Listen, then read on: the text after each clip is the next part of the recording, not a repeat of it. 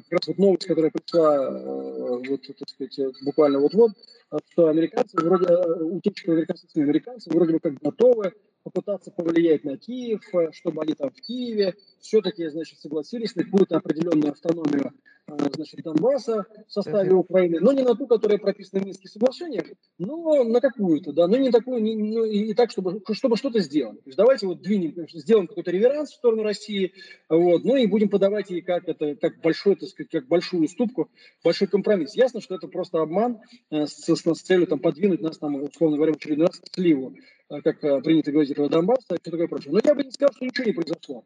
Это не так. Надо понимать, что американцы и Запад, конечно, будут делать все, чтобы сохранить лицо, вне всякого сомнения. Ничего такого, так сказать, подобного а просто выполнению наших требований не будет, не тот силовой баланс. Ну, слушайте, они, надо сказать, что они так э, наши требования не выполняли даже когда э, был Советский Союз, и у него была организация Варшавского договора.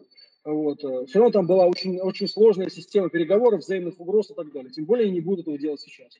Вот. Но сказать, что ничего не произошло, тоже нельзя. А вот э, те заявления Байдена, не газет каких-то, а Байдена, э, по поводу Украины, которые там э, прозвучали в последние сутки, они фактически выбивают всяческую, так сказать, почву из-под ног тех на, на Украине, да и в России, кстати говоря, кто считает, что в случае чего американцы, значит, впишутся, американцы помогут, э, значит, чуть ли не войсками и так далее, и так далее, да. Подтверждает, кстати, косвенно нашу экспертную позицию, мы сколько лет говорили этим украинцам, да, э, что, ну, поймите, ну, посмотрите на 2008 год в Южной Осетии, никто не будет за вас воевать.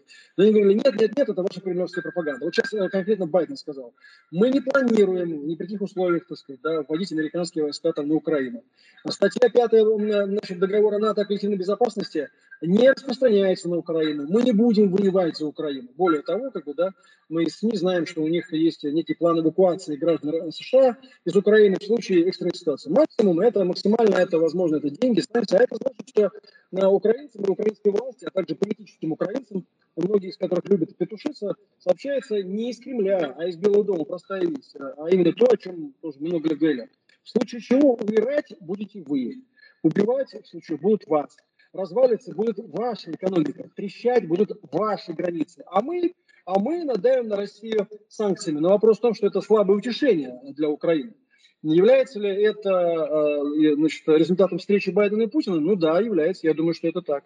Не стоит это преувеличивать, да, значение этого, но это так. То есть нельзя сказать, что ничего не произошло. То есть я вот так вот скажу. Э, этот разговор открывает какое-то окно возможностей, как модно говорить, да, он дает какие-то шансы. А вот кто как сыграет на этих шансах, да, э, это уже вот мы, так сказать, должны тоже приложить к этому усилию и будем смотреть за этим.